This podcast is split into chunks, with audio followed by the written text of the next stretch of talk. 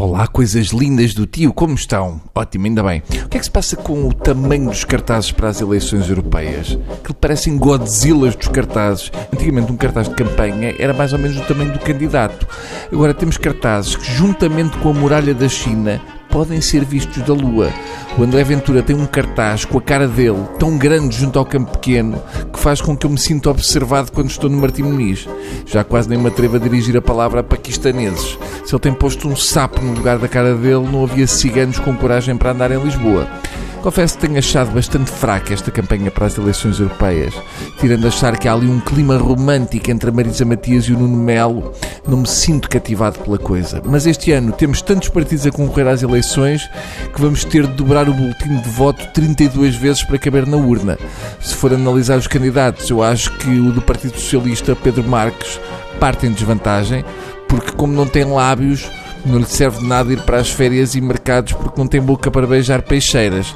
Qualquer político com ambições o sabe que é a importância do sentido de voto das peixeiras. Se um político conseguir convencer uma peixeira a votar nele, esse voto vale por dois, porque os maridos têm medo e votam onde elas disserem para votar. Para mim, a grande surpresa destas eleições é o Marinho Pinto, não fazia ideia que ele ainda era vivo.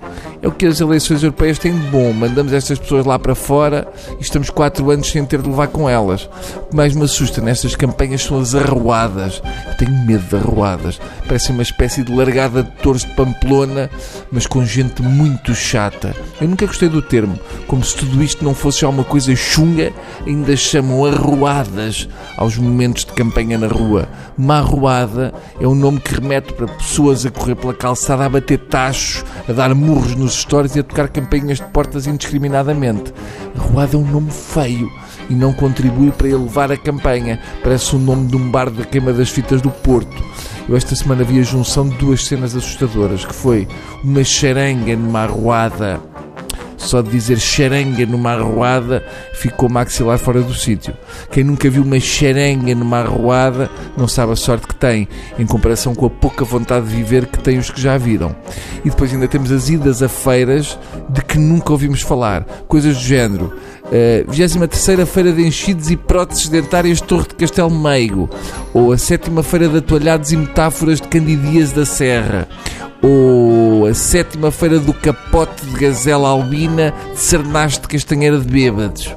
Vejam para onde vão fazer essa campanha, está bem? Não andem para aí a chatear pessoas. Se as pessoas quisessem levar com políticos, não iam para a feira da galocha de veredas de Marreco Manso. Iam à feira de políticos de Ginjal da Granja. Está bem? Estamos entendidos? Estou? Está aí alguém? Não. Ainda bem. Adeus.